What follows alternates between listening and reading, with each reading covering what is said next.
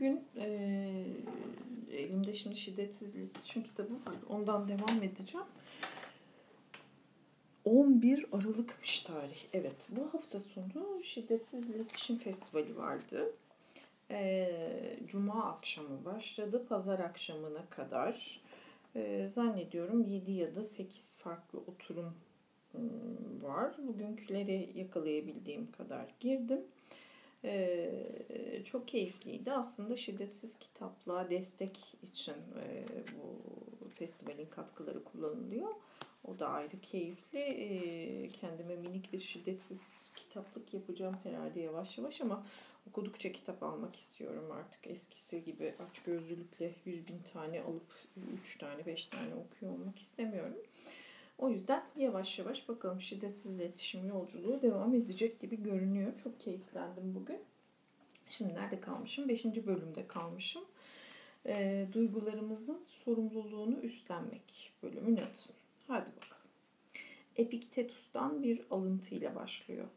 İnsanları asıl rahatsız eden olaylar değil, onlara bakış açılarıdır. Evet.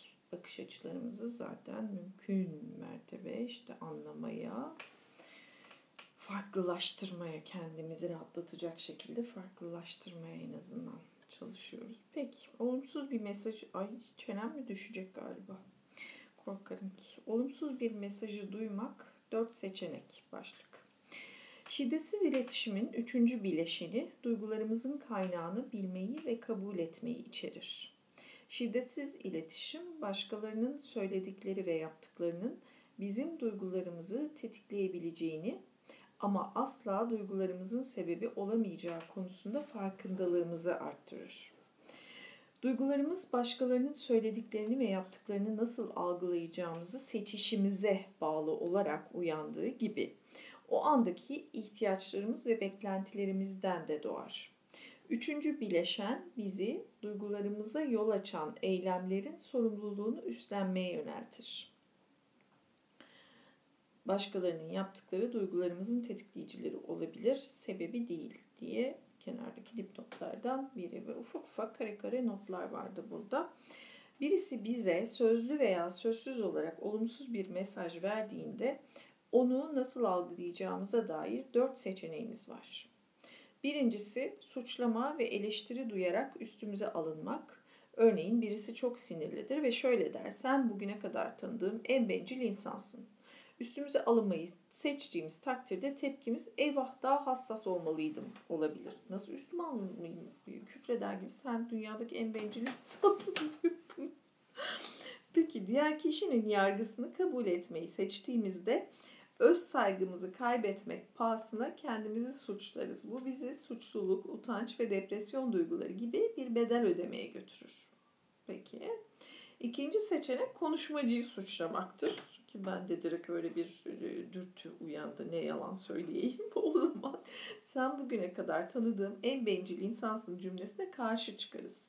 Bunu söylemeye hiç hakkın yok. Ben her zaman senin ihtiyaçlarını göz önünde bulunduruyorum. Asıl bencil olan sensin. Söylenenleri bu şekilde alır ve konuşan kişiyi suçlarsak büyük olasılıkla öfkeleniriz. Olumsuz bir mesaj aldığımızda üçüncü seçeneğimiz bilincimizin ışığını kendi duygu ve ihtiyaçlarımıza yöneltmektir. Nasıl mesela? Bu durumda cevabımız şöyle olabilir. Bana bugüne kadar tanıdığım en bencil insansın dediğini duyunca kırılıyorum. Çünkü senin tercihlerini göz önünde bulundurmak için sarf ettiğim çabanın takdir edilmesine ihtiyacım var. Dikkatimizi kendi duygularımıza ve ihtiyaçlarımıza odakladığımızda o anda hissettiğimiz incinme duygusunun takdir edilmek için harcadığımız çabanın tanınması ihtiyacından kaynaklandığının bilincine varırız. Son olarak olumsuz bir mesajı alırken dördüncü seçeneğimiz bilincimizin ışığını diğer kişinin o anda ifade ettiği duygu ve ihtiyaçlara yöneltmektir. O zaman örneğin şöyle sorabiliriz. Önerilerinin daha çok dikkate alınmasını istediğin için mi kırıldın?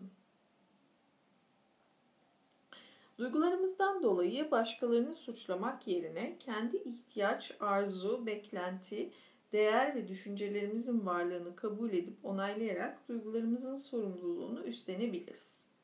Aşağıda hayal kırıklığı ifade eden iki cümle arasındaki farka dikkat eder misiniz? Örnek bir. A. Dün akşam gelmemekle beni hayal kırıklığına uğrattın. B. Dün akşam gelmeyince hayal kırıklığına uğradım çünkü beni rahatsız eden bazı şeyleri konuşmak istiyordum. A. Hayal kırıklığının sorumluluğunu tamamen diğer kişinin davranışına yüklüyor. B ise hayal kırıklığını kendisinin karşılanmamış ihtiyacına bağlıyor. Örnek iki.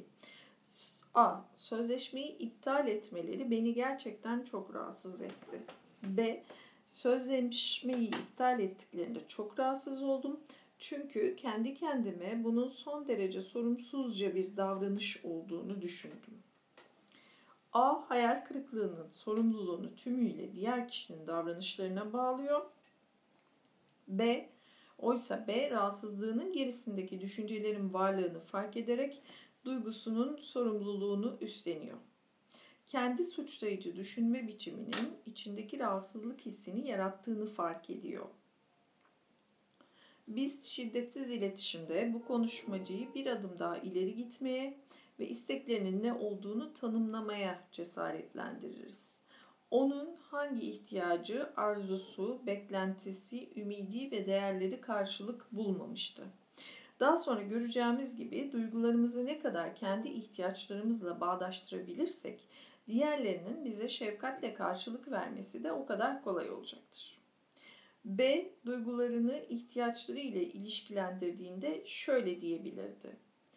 Sözleşmeyi iptal ettiklerinde çok rahatsız oldum. Çünkü geçen sene işten çıkarttığımız işçileri tekrar işe alabilme fırsatı doğacağını ümit ediyordum. İnsanları suçluluk duygusuyla harekete geçirmenin temel işleyişi kendi duygularımızın sorumluluğunu karşımızdakine yüklemekti, yüklemektir. Örneğin ana babalar çocuklarına okulda kötü not alman anne babayı çok üzüyor dediğinde dolaylı olarak kendi mutluluk ya da mutsuzluklarına çocuğun davranışlarının sebep olduğu izlenimini uyandırırlar.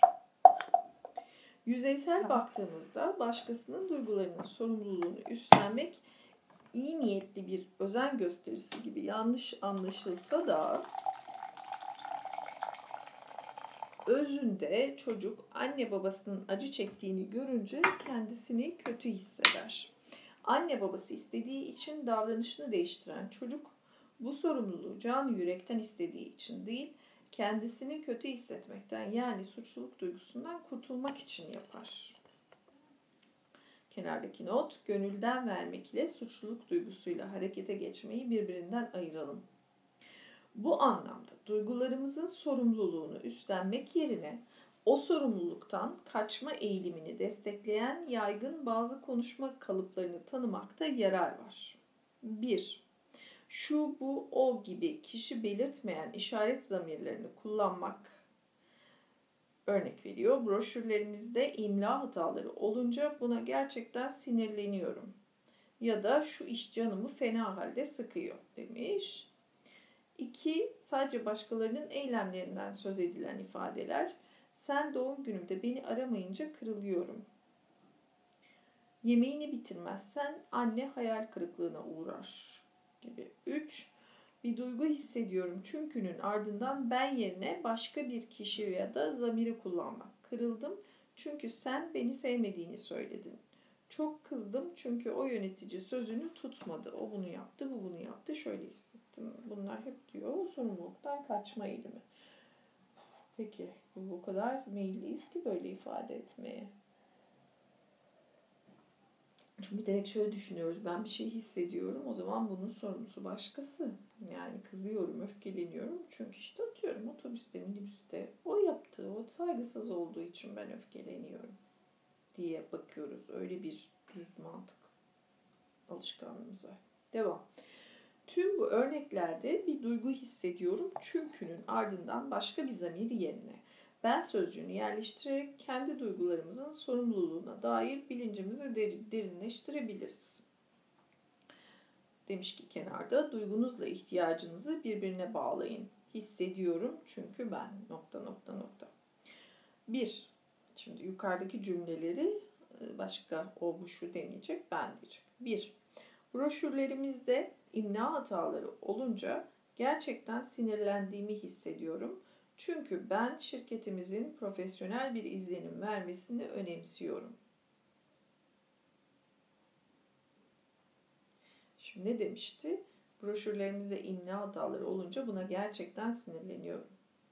Broşürlerimizde imla hataları olunca gerçekten sinirlendiğimi hissediyorum. Çünkü ben şirketimizin profesyonel bir izlenim vermesini önemsiyorum. iki. Yemeğini bitirmezsen anne hayal kırıklığına uğrar. Çünkü ben güçlü ve sağlıklı büyümeni istiyorum. üç. Yönetici sözünü tutmadığı için çok kızdım. Çünkü ben bu uzun hafta sonunda izin alıp kardeşimi ziyarete gitmeyi planlamıştım.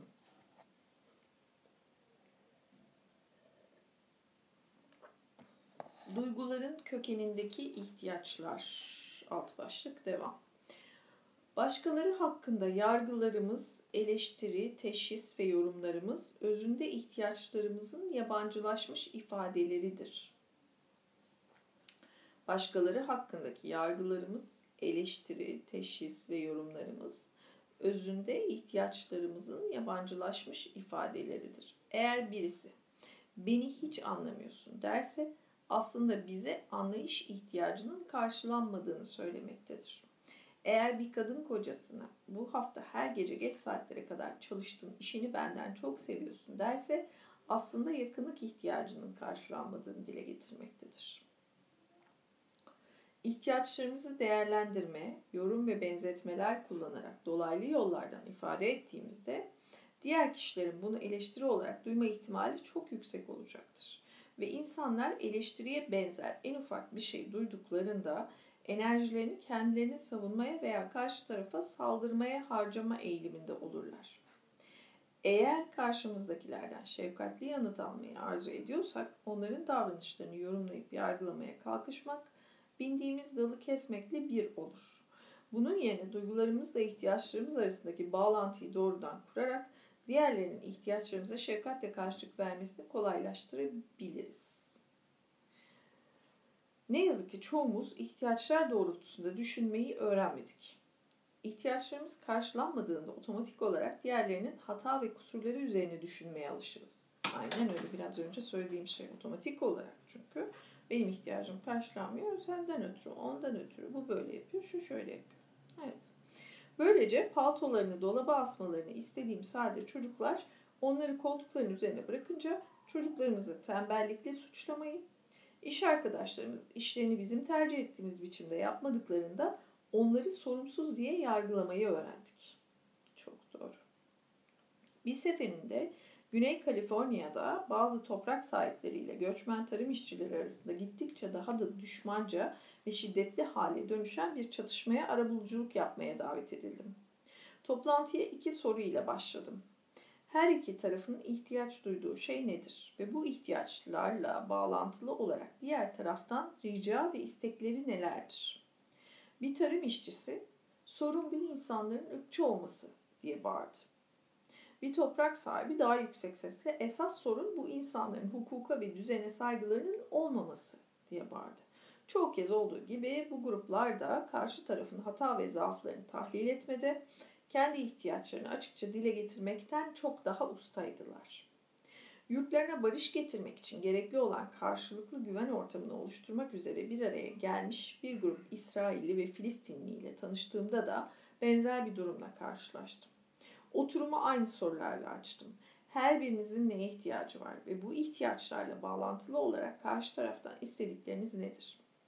Doğrudan ihtiyaçlarını dile getirmek yerine Filistinli bir muhtar, "Aynı Naziler gibi davranıyorsunuz," diye söze başladı. Böyle bir cümle İsrailli grubun işbirliği yapmasını sağlamaya çok da uygun değildi. Neredeyse anında İsrailli bir kadın ayağa fırlayıp karşılık verdi. "Muhtar, bu dediğin çok duyarsız sözler. Güven ve uyum oluşturmak için bir araya gelmiş bu insanlar sadece birer kere söz aldıktan sonra başlangıçtan daha beter bir noktaya gelmişlerdi.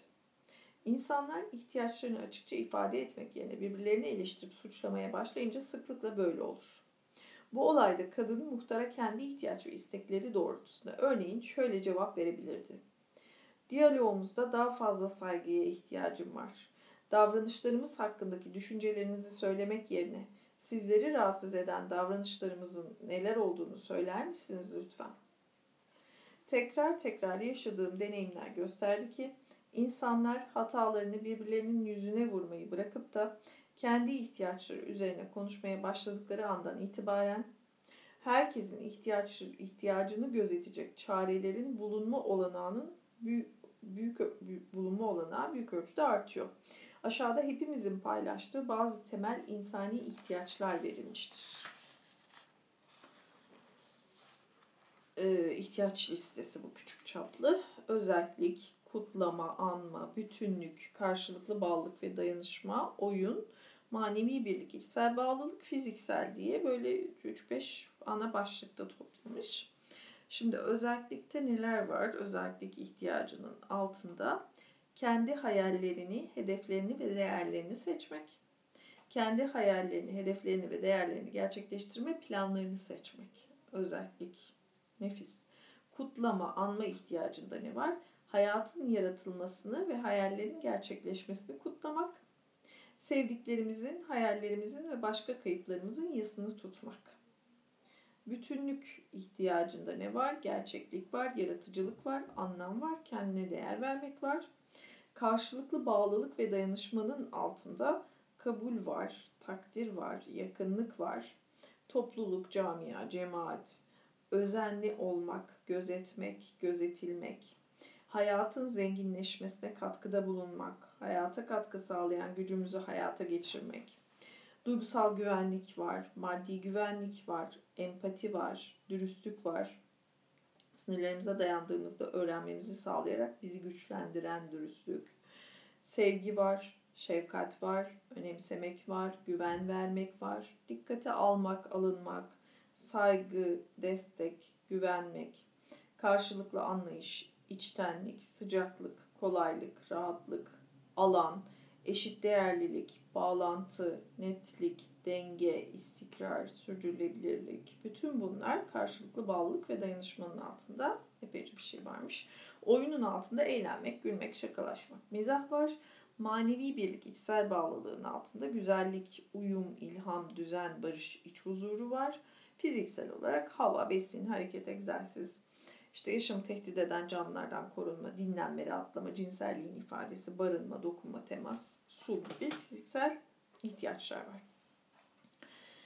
İhtiyaçlarımızı ifade etmenin acısına karşı onları bastırmanın acısı. İhtiyaçlarımızın farkına varıp onları açığa vurduğumuzda acımasızca yargılandığımız bir dünyada böyle davranmak son derece ürkütücü olabilir. Özellikle kadınlar eleştiriye çok maruz kalırlar. Asırlardır sevecen kadın imajı başkalarını gözetme uğruna kendini feda etme, kendi ihtiyaçlarını inkar etme üzerine kurulmuştur. Kadınlar başkalarının sorumluluğunu yüklenmenin kendileri için en yüce görev olduğu doğrultusunda eğitildikleri için genellikle kendi ihtiyaçlarını görmezlikten gelmeyi öğrenirler. Bir atölye çalışmasında bu tür kalıplaşmış tutumları içselleştirdiklerinde kadınlara ne olduğunu tartışıyorduk.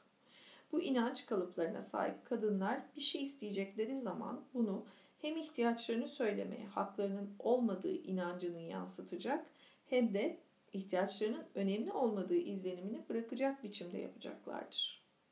Örneğin ihtiyacı olan şeyi istemekten çekinen bir kadın basitçe çok yoğun bir gün geçirdiğini, yorgun olduğunu, dinlenmek için kendine biraz zaman ayırmak istediğini söyleyemez. Bunun yerine ağzından çıkanlar daha çok bir davada yapılan bir savunmaya benzer. Biliyor musun, bütün gün kendime bir dakika bile ayıramadım. Bütün gömlekleri ütüledim, haftalık çamaşırı yıkadım, köpeği veterinere götürdüm, akşam yemeğini hazırladım, öğle yemeklerini paketledim ve bizim blokta oturanların hepsini toplantı için aradım. Yakarırcasına, o yüzden acaba dediğinde olmaz cevabı hemen gelir. Kadının sızlanmaları dinleyicide şefkat yerine direnç uyandırır.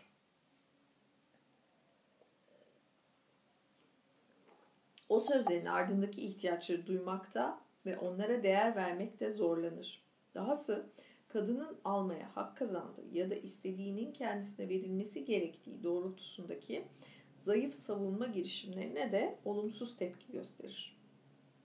Sonunda konuşmacı ihtiyaçlarını olumlu yanıt almaya uygun ifade etmediğini anlayamadan ihtiyaçlarının önemli olmadığına tekrar inanır. Kadınların ihtiyaçlarını dile getirmelerinin ne kadar korkutucu olduğunu tartıştıkları atölyelerden birine annem de katılmıştı. Birdenbire ayağa fırlayıp odayı terk etti ve uzun bir süre dönmedi. Sonunda solgun bir halde tekrar ortaya çıktı. Herkesin içinde "Anne iyi misin?" diye sordum. "Evet" dedi, ama kabullenmekte çok zorlandığım bir şeyi birdenbire fark ettim. "Nedir o?"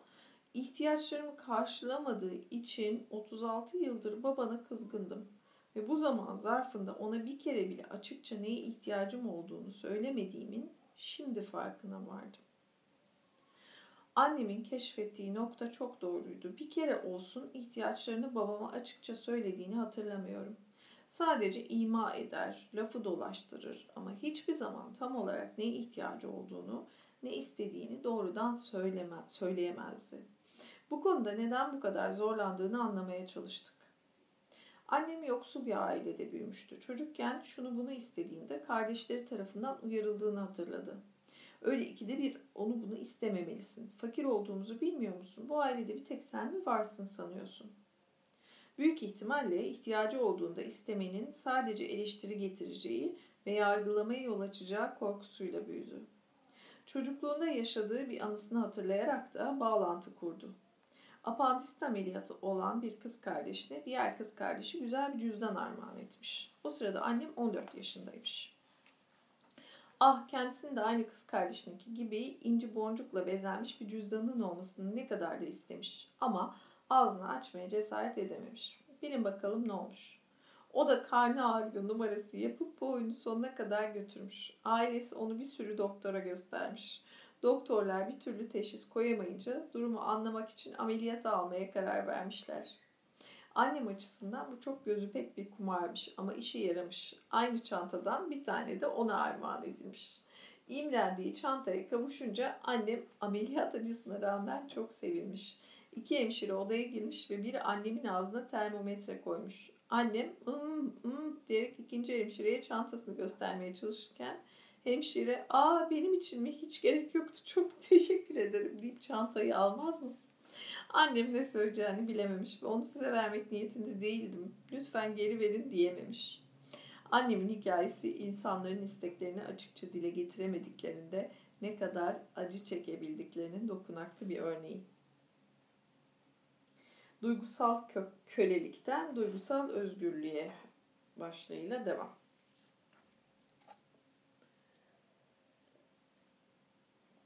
Duygusal özgürlüğe doğru yol alırken ilişkilerimizde çoğumuzun üç aşama deneyimlediği anlaşılıyor. Aşama bir, duygusal kölelik olarak adlandırdığım bu aşamada kendimizi başkalarının duygularından sorumlu sanırız. Herkesi mutlu etmek için sürekli çaba harcamamız gerektiğine inanırız.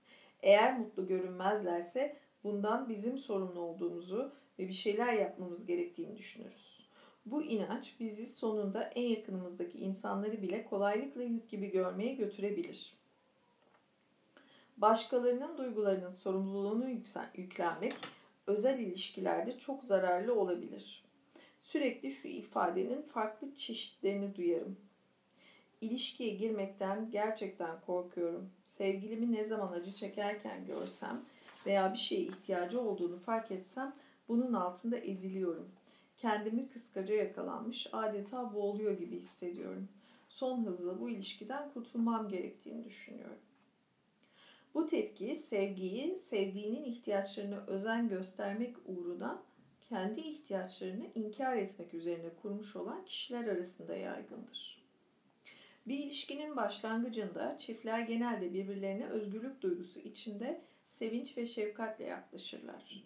"İlişki heyecan verici, içten ve harikadır" derken zaman içinde işler ciddileştikçe birbirlerinin duygularının sorumluluğunu yüklenmeye başlarlar. Böyle davrandığının bilincinde olan bir eş olsaydım durumumu şöyle açıklardım. "İlişkide kendimi kaybetmeye dayanamıyorum.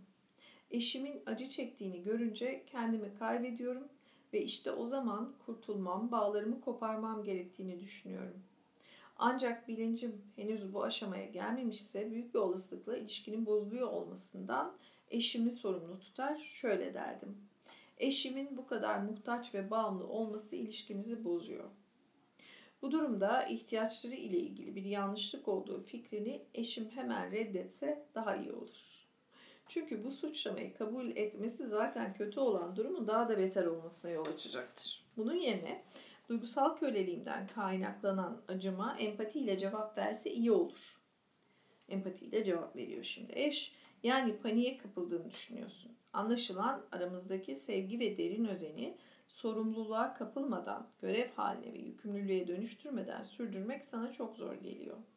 Özgürlüğünün yok olduğu duygusuna kapılıyorsun. Çünkü sürekli benimle ilgilenmek zorunda olduğunu düşünüyorsun. Öte yandan eşim empatik cevap yerine kendini gergin hissetmenin sebebi senden çok fazla talepte bulunmam mı deseydi o zaman ikimiz birlikte duygusal kölelik tuzağına düşecektik. İlişkiyi sürdürmek de çok daha zorlaşacaktı. Enteresan. Aşama iki. Bu aşamada başkalarının duygularının sorumluluğunu üstlendiğimizde ve kendimizi yok sayarak bu sorumluluğu yerine getirmeye çalıştığımızda ödediğimiz yüksek bedelin farkına varırız. Yaşamımızda neler kaçırdığımızı ve kendi ruhumuzun çağrılarına ne kadar az kulak verdiğimizi fark edip öfkelenebiliriz. Bu aşamaya şakayla karışık başkaldırı dönemi diyorum. Çünkü bu aşamada bir başkasının acısıyla karşılaştığımızda bu senin sorunun, duygularından ben sorumlu değilim gibi isyankar yorumlar yapmaya eğilimli oluyoruz. Nelerin sorumluluğunu almayacağımızı artık biliyoruz. Ama bundan sonra duygusal köleliğe düşmeden diğerlerini nasıl gözetebileceğimizi öğrenme zamanı geldi. Duygusal köleliğe düşmeden diğerlerini nasıl gözetebileceğimizi öğrenme zamanı geldi. Yavaş yavaş duygusal kölelik aşamasından çıkarken kendi ihtiyaçlarımızı karşılama konusunda hala korku ve suçluluk kalıntıları taşımaya devam edebiliriz. Bu yüzden o ihtiyaçları ifade edişimizin karşımızdakilerin kulağına sert ve dik gelmesi hiç de şaşırtıcı değildir.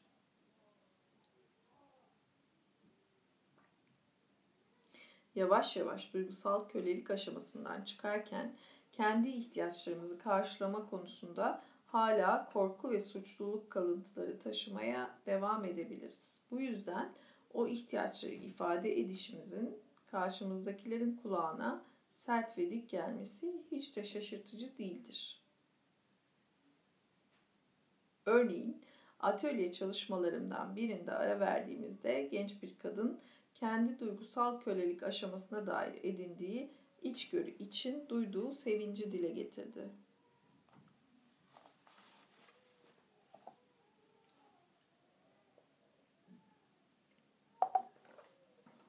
Koptu kafam biraz. Örneğin atölye çalışmasının çalışmalarından birinde ara verdiğimizde genç bir kadın kendi duygusal kölelik aşamasına dair edindiği içgörü için duyduğu sevinci dile getirdi.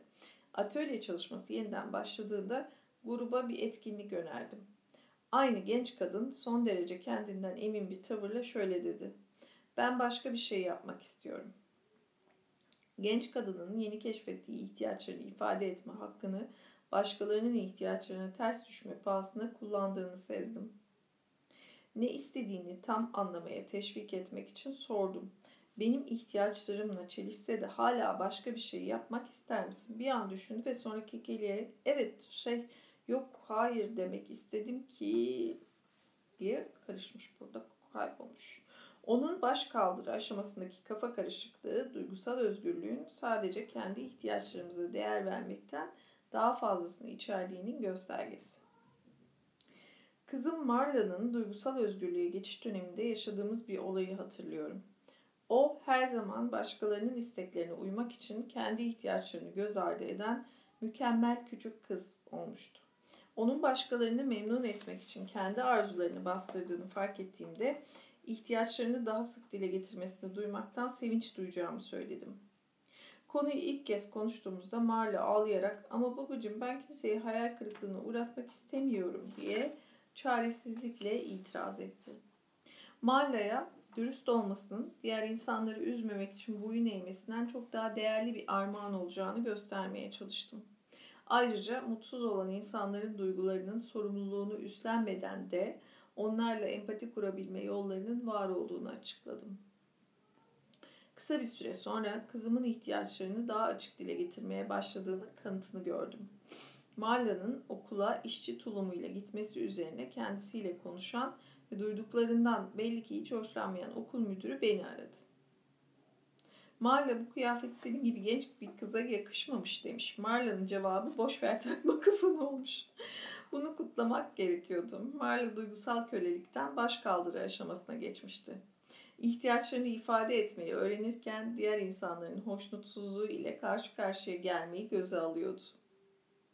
İhtiyaçlarını ifade etmeyi öğrenirken diğer insanların hoşnutsuzluğuyla karşı karşıya gelmeyi göze alıyordu. Ancak henüz ihtiyaçlarını rahatça ama aynı zamanda başkalarının ihtiyaçlarına saygı göstererek dile getirmeyi öğrenmemiş olmakla birlikte bunun da zaman içinde gerçekleşeceğinden kuşkum yoktu.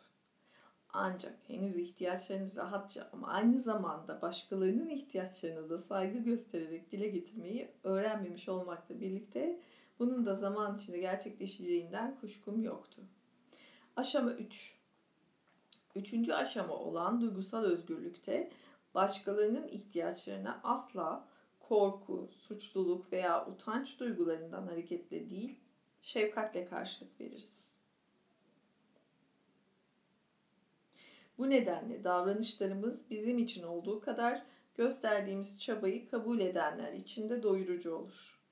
Başkalarının duygularının değil, kendi niyetlerimiz ve eylemlerimizin tüm sorumluluğunu üstleniriz. Bu aşamada kendi ihtiyaçlarımızı başkalarına rağmen karşılayamayacağımızın bilincine varırız. Duygusal özgürlük, ihtiyaçlarımızı diğerlerinin ihtiyaçlarının gözetilmesine de eşit değerde önem verdiğimizi iletecek biçimde açıkça ifade etmeyi içerir.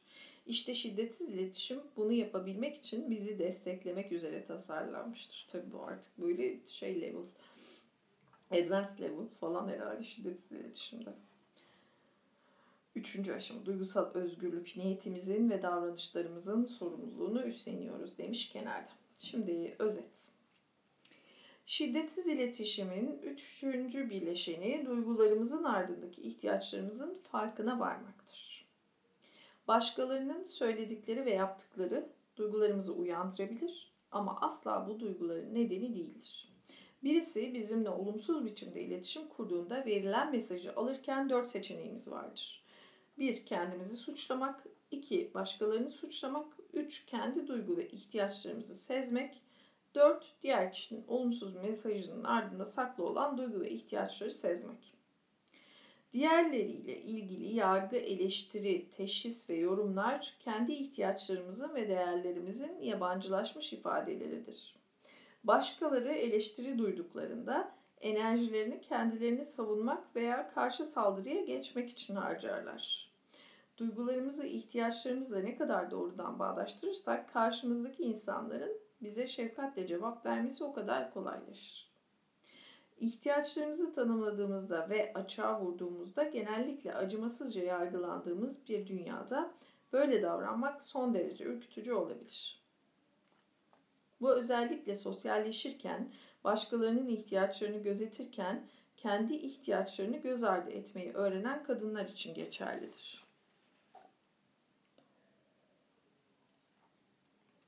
Bu özellikle sosyalleşirken, başkalarının ihtiyaçlarını gözetirken kendi ihtiyaçlarını göz ardı etmeyi öğrenen kadınlar için geçerlidir. Duygusal sorumluluk geliştirme sürecinde çoğumuz üç aşama deneyimleriz. bir Duygusal kölelik aşaması, yani başkalarının duygularından sorumlu olduğumuza inanmak. iki Başkaldırı aşaması, yani başkalarının duygu ve ihtiyaçlarını dikkate almayı reddetmek. üç Duygusal özgürlük aşaması, yani diğerlerinin değil, kendi duygularımızın tüm sorumluluğunu kabul edip kendi ihtiyaçlarımızı asla başkaları pahasına karşılayamayacağımızın farkında olmaktır. Bu cümle çok içimde şey yapmıyor, canlanmıyor. Hmm, kendi duygularımızın sorumluluğunu kabul edelim diyor. Tamam, kendi ihtiyaçlarımızı asla başkaları pahasına karşılamamak bir yere varmıyor. Devam. Uygulamada şiddetsiz iletişim. Gayrimeşru çocuk doğuranlar yine damgalanmaya başlamalı diye böyle bir haydara haydara bir başlık. Hadi bakalım. Ücretsiz yemek dağılan bir, dağıtılan bir aşevinde gönüllü çalışan ve şiddetsiz iletişimi öğrenen bir kadın daha yaşlı bir iş arkadaşı okuduğu gazetenin arkasından bu memlekette gayrimeşru çocuk doğuranlar yine damgalanmaya başlamalı diye patladığında çok şaşırmış. Eskiden olsa susar, içinden bu insanı sert bir biçimde yargılar ve sonunda kendi duygularını bu sahneden uzak bir yere yönlendirirdi. Ama bu sefer şaşırmasına neden olan sözlerin arkasında yatan duygu ve ihtiyaçları duymayı seçebileceğini hatırlamış. Bu sefer şaşırmasına neden olan sözlerin arkasında yatan duygu ve ihtiyaçları duymayı seçebileceğini hatırlamış. Kadın önce iş arkadaşının ne gözlemlediğini tahmin etmeye çalışarak, gazetede genç yaşta hamilelikle ilgili bir şey mi okuyorsunuz? İş arkadaşı, evet, bu kadar çok çocuğun hamile kalması inanılır gibi değil. Kadın, şimdi arkadaşının duygularını ve hangi karşılanmamış ihtiyacının bu duyguları uyandırdığını dinleyerek, çocukların düzenli bir aile hayatları olsun istediğinizden mi böyle kaygılanıyorsunuz? İş arkadaşı, tabii ki. Ben böyle bir şey yapsam babam beni öldürürdü. Kadın, sizin zamanınızda hamile kalan kızların başına gelenleri hatırladığınız anlaşılan. İş arkadaşı, elbette hamile kalsak başımıza gelecekleri çok iyi bilir, olabileceklerden çok korkardık. Şimdiki kızlar gibi değildik. Kadın, şimdiki kızların hamile kaldıkları için cezalandırılma korkusu yaşamaması sizi kızdırıyor mu? İş arkadaşı, en azından ceza korkusu işe yarıyordu. Bakın burada ne yazıyor? Kızlar hamile kalmak için bir sürü erkekle yatıyorlarmış, iyi mi? Onlar çocuklarını doğuruyor, biz geri kalanlar yani toplumda faturasını ödüyoruz. Kadın bunları dinlediğinde iki değişik duygu algılamış. Kızların bile bile hamile kalmaları karşısında şaşkınlık ve vergi mükellefi olarak bu biçimde dünyaya gelen çocukların bedelini ödemek zorunda kalmaktan hoşnutsuzluk. Hangi duyguyla empati kuracağına karar vermiş. Hoppa! Nasıl empati kurarsın bu duyguyla? Benim için boşluk oralar. Peki kadın diyor ki, insanların bu zamanda söz olur demeden, bunun sonuçlarını aldırmadan, ekonomik güvenceleri olmadan çocuk yapmaları, yani sizin tüm değer verdiğiniz şeyleri aldırmamaları karşısında hayretler içinde kalmış görünüyorsunuz. İş arkadaşı şaşkınlığının duyulduğunu fark ederek diğer duygusuna yani hoşnutsuzluğuna yönelmiş. Karışık duygular söz konusu olunca insan genellikle henüz empatik ilgi görmeyen duyguya yönelir. Dinleyenin karmaşık duyguların hepsine bir anda aynı olması gerekmez. Empati aktığında her duygu sırası geldikçe ifade edilir. Peki iş arkadaşı diyor ki, evet bilin bakalım bunun bedelini kim ödüyor? Kadın. Sanki vergilerimizin başka amaçlar için kullanılmasını istediğiniz için bu kadar sinirleniyorsunuz gibi, öyle mi? İş arkadaşı, kesinlikle. Biliyor musunuz, oğlum ve karısı ikinci çocuk istiyorlar ama ikisi de çalıştıkları halde imkanları el vermiyor. Çünkü bu zamanda çocuk büyütmek büyük masraf. Kadın, sanırım bu sizi üzüyor, öyle mi? Belki bir torun daha isterdiniz. İş arkadaşı, evet, ayrıca bir tek benim için değil. Kadın, oğlunuzun da arzu ettiği aileyi kurmasını istiyorsunuz, öyle mi? Kadın kısmen doğru tahmin etmesine rağmen empati akışını durdurmayarak arkadaşının devam etmesini ve daha başka ihtiyaçlarını keşfetmesini sağlamış. İş arkadaşı, evet ayrıca tek çocuk olmanın üzücü bir durum olduğuna inanıyorum. Kadın, ah anlıyorum, Katie'ye bir erkek kardeş isterdiniz değil mi? İş arkadaşı, ne iyi olurdu. Bu noktada kadın arkadaşının gevşediğini görmüş, bir sessizlik olmuş. Kadın bu konuda kendi görüşlerini de söylemek istiyormuş ama hayretle acıyasının kalmadığını ve gerginliğinin kaybolduğunu fark etmiş. Çünkü artık kendini muhalefette hissetmiyormuş. Arkadaşının sözlerinin gerisinde yatan duygu ve ihtiyaçları anladığında ayrı dünyaların insanları oldukları düşüncesi kaybolmuş. Evet, hmm, ayrı dünyanın insanıyız etiket. Ben daha iyiyim senden hatta ve hatta bunun bir adım da ötesi. Kadın şöyle diyor sonunda, biliyor musunuz biraz önce bu memlekette gayrimeşru çocuk doğuranlar yine damgalanmaya başlamalı dediğinizde gerçekten dehşete düştüm. Çünkü bu aşevinde çalışan bizlerin yardıma ihtiyacı olan insanlara aynı derin insani özeni paylaştığımızdan emin olmak benim için gerçekten çok önemli. Buraya yemeğe gelenler arasında genç anne babalar da var. Kendilerini burada iyi hissettiklerinden emin olmak istiyorum. Rica etsem Daşal veya Amy ile erkek arkadaşı içeri girdiğinde neler hissettiğinizi söyler misiniz? Şimdi burada bu konuşmaya harfler koymuş. G, D, I falan gibi. Şimdi altta da açıklıyor bunu. Kadın şiddetsiz iletişim modelinin dört bileşenini uygulayarak kendini ifade etti. G dediği gözlem, D dediği duygu, I dediği ihtiyaç, R dediği rica. Tekrar okuyorum kadının yaklaşımını. Biliyor musunuz? Biraz önce bu memlekette gayrimeşru çocuk doğuranlar yine damgalanmaya başlamalı dediğinizde bu gözlem. Yani kadına hiçbir duygu burada ifade etmiyor. Tamamen gördüğünü ve olanı söyledi. Peki. Gerçekten dehşete düştüm. Duyguya geçti. Duygu ifade etti. Peki. Çünkü bu aşevinde çalışan bizlerin yardıma ihtiyacı olan insanlara aynı derin insani özeni paylaştığımızdan emin olmak benim için gerçekten çok önemli. Burada bir ihtiyacını ifade etti de, diyor. Tamam. Buraya yemeğe gelenler arasında genç anne babalar da var. Bu da gözlem. Kendilerini burada iyi hissettiklerinden emin olmak istiyorum. İhtiyaç. Rica etsem Daşal veya Amy ile erkek arkadaşı içeri girdiğinde neler hissettiğinizi söyler misiniz? Bu da rica. Peki kadın iş arkadaşının evli olmayan gençlere gereken özen ve saygıyla yardım edeceğinden emin olana kadar bir süre daha diyaloğu sürdürmüş. En önemlisi kadının edindiği yeni deneyim olmuş. İlk kez görüş ayrılığını dürüstlük ve karşılıklı saygı ihtiyaç, ihtiyacını karşılayacak biçimde ifade edebilmiş. Aynı zamanda arkadaşı da gayet memnunmuş. Çünkü gençlerin erken hamilelikleriyle ilgili içindeki kaygılar tam anlamıyla duyulmuş. İkisi de kendilerini anlaşılmış hissetmişler. Anlayışlarını ve farklılıklarını düşmanlığa dönüşmeden paylaşabilmiş olmaları ilişkilerine iyi gelmiş. Anlayışlarını ve farklılıklarını düşmanlığa dönüşmeden paylaşabilmiş olmaları ilişkilerine iyi gelmiş. Şiddetsiz iletişim olmasaydı ilk andan itibaren ilişkileri kötüye girmeye başlayacak ve beraber yapmayı istedikleri iş, yani insanlarla ilgilenip onlara yardımcı olmak, bundan zarar görecekti diye bitirmiştim. Bu birazcık şey bir örnek bence.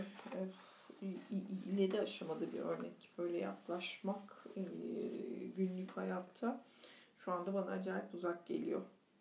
Hani ufak tefek kendi ihtiyacım, ihtiyacımı anlayayım, onunla bağlantı kurayım, onlara duygumu, işte duygum, ihtiyacımı ifade etmek okey. Ama bu bayağı ciddi bir empati, hem de taban tabana zıt bir şey. Böyle seni acayip sinirlendirecek bir farklı görüşte ee, bu empatiyi kurmaya sağlamak, bu soruları sormak, bu yaklaşım hmm, çok idealist göründü bana şu aşamada. Bakalım zamanla göreceğiz. Alıştırma üç. İhtiyaçları tanımlamak ve açığa vurmak. İhtiyaçları tanımlama alıştırması yapmak için konuşanın kendi duygularının sorumluluğunu üstlendiğini gösteren cümleleri lütfen işaretleyiniz diyor. bir. Şirket belgelerini konferans salonunda yerlerde bırakmanızdan rahatsız oluyorum. Yok, bu suçluyor, bu değil. iki. Öyle konuştuğunuz zaman çok sinirleniyorum çünkü saygı istiyorum ve sözlerini hakaret gibi algılıyorum. Bu evet. İhtiyaç neredeymiş benim kurşun klavye? Hadi bakalım. Aradığım zaman da kalemimi bulamıyorum. Her tarafım tükenmez kalem olmuş. Var mı acaba bakalım. Yok, kalem var, ucu yok. Şunun kırık. Bu da işe yaramıyor. Burada bir tane var ama bu galiba şey kalemi, normal yazma kalemi değil mi? Şimdi kalemi bulduk galiba. Kalem kutum da görünüyor. Aa, kalem kutum görünüyor. Gel buraya. Gel buraya. Evet. Hop hop hop. Bunun içinde de kurşun kalem yoksa ben bu akşam bir kurşun kalem operasyonu yapayım. Evet, kurşun kalemlerim kayıp. Hamili kat yakinidir. Yok. şimdilik şurada. Peki. İkiyi işaretliyorum. Allah korkunç demiş. Ay buldum. Evet buldum. üç. Geç kalmana canım sıkılıyor. Bu da suçlama. dört. Akşam yemeğe gelmeyeceğini üzüldüm. Çünkü geceyi beraber geçiririz diye ümit ediyordum. Evet, Duygu. beş. Önce yaparım deyip sonradan yapmayınca hayal kırıklığına uğradım. Suçlama bu bence. altı. Hevesim kırıldı. Çünkü şimdiye kadar işimde daha çok ilerlemiş olmayı isterdim. Evet, sorumluluğu aldı. yedi. İnsanların söylediği küçük şeyler bazen acı veriyor. Almadı sorumlu. Ben acı hissediyorum demiyor. Acı veriyor diyor. Peki. sekiz. O ödülü almana çok seviniyorum. Duygu. dokuz. Sesini yükselttiğinde korkuyorum. Ha. Bir dakika, sesini yükselttiğinde korkuyorum. Burada da karşıya senin, sen bir şey yapıyorsun. Ben bir şey hissediyorum. O ödülü almana da çok seviniyorum. Burada da sanki bilemedim. on. Beni arabanla götürmeyi teklif ettiğin için sana müteşekkirim. Çünkü çocuklarından önce evde olmak istiyordum. Şahane. Alıştırma üç ile ilgili cevaplarım. bir. E, okuyalım cümleyi. Tekrar şirket belgelerini konferans salonunda yerlerde bırakmanızdan rahatsız oluyorum. Eğer bu cümleyi işaretlediyseniz sizinle aynı fikirde değiliz. Bana göre bu cümle konuşmacının duygularının tek sorumlusunun diğer kişinin davranışı olduğunu ima ediyor. Konuşmacının duygularının doğmasına neden olan ihtiyaçları veya düşünceleri ortaya koymuyor. Bunun için konuşmacı şöyle diyebilirdi. Şirket belgelerini konferans salonunda yerlerde bırakmanızdan rahatsız oluyorum. Çünkü belgelerimizin güvenli ve kolay erişilebilecek bir yerde korunmasını istiyorum. Bir istek belirtiyor, duygusunu belirtiyor. Peki iki. Ee, öyle konuştuğun zaman çok sinirleniyorum çünkü saygı istiyorum ve sözlerini hakaret gibi algılıyorum. Eğer bu cümleyi işaretlediyseniz konuşmacının kendi duygularının sorumluluğunu üstlendiği konusunda aynı fikirdeyiz. Evet, bilmişim bunu. üç. Geç kalmana canım sıkılıyor. Bu cümleyi işaretlediyseniz sizinle aynı fikirde değiliz. İşaretlemedim ki zaten. Konuşmacı duygularının kökeninde yatan ihtiyaçlarını ve düşüncelerini ifade etmek için şöyle diyebilirdi. Geç kalmana canım sıkılıyor çünkü ön sıralarda yer bulmayı umuyordum. Hmm. dört. Akşam yemeğe gelemeyeceğine üzüldüm çünkü geceyi beraber geçiririz diye ümit ediyordum. Evet, bu sorumluluğu üstlenmiş diyor. beş. Önce yaparım deyip sonradan yapmayınca hayal kırıklığına uğradım. Aynı fikirde değiliz demiş çünkü konuşmacı duyguların temelinde yatan ihtiyaçlarını ve düşüncelerini ifade etmek için şunu söyleyebilirdi. Önce yaparım deyip sonradan yapmayınca hayal kırıklığına uğradım. Çünkü verilen söze güvenmek istiyorum. Evet, yapılan işe güvenmek istiyorum mesela falan gibi o iş yeri demin söylediğim. altı.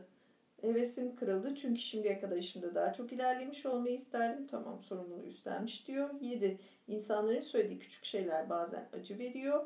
Ee, üstlenmemiş demiş. Şunu şöyle söyleyebilirmiş. İnsanların söylediği küçük şeyler bazen acı veriyor. Çünkü eleştirilmek değil, takdir edilmek istiyorum. Şahane. Ne güzel ifade bu. Bu alıştırmayı her gün dönüp yapsam herhalde bir yere dank eder sonunda. Çok zor bunu bu, bu, bu ifade şeklini, bütün sanki sistemi değiştirmek gibi. İçeride zihinde öğrenilen, şimdiye kadar işleyen tıkır tıkır olan otomatik sistemi hop yönünü değiştiriyorsun. sekiz. O ödülü almana çok seviniyorum. Aynı fikirde evet, bu sekizde şeydim, soru işaretindeydim. O ödülü almana çok seviniyorum. Çünkü o projeye verdiğin emeklerin takdir edilmesini istiyordum. Niye seviniyorsun? İhtiyacın ne? Neydi? Yani duygunu ifade ederken ihtiyacını da ifade ediyorsun aslında burada. Tabii onun için de bilmen lazım neye ihtiyacın olduğunu. dokuz. Sesini yükselttiğinde korkuyorum. Ee, bunu da şöyle ifade edebilirdi diyor. Sesini yükselttiğinde korkuyorum. Çünkü kendi kendime burada birisinin canının yanabileceğini söylüyorum ve hepimizin güvende olduğunu bilmeye ihtiyacım var. Güvenlik ihtiyacını karşılamıyor bu. Okey. on. Beni arabanla götürmeyi teklif ettiğin için sana müteşekkirim. Çünkü çocuklarından önce evde olmak istiyordum. Evet, bu da sorumluluğunu alıyor demiş. Alıştırma da burada biter. Bu alıştırmayı çok e, etkileyici buldum. Yani hepimiz böyle ara ara günlük hayatımıza söylediklerimiz, tabii bu büyük bir farkındalık gerektiriyor. Ama belki zaman içinde üzerine çalışa çalışa gelişir bu da. Elbette gelişir. İnsan yeter ki öğrenmek istesin, değiştirmek istesin. Nokta. Biter bu bölüm.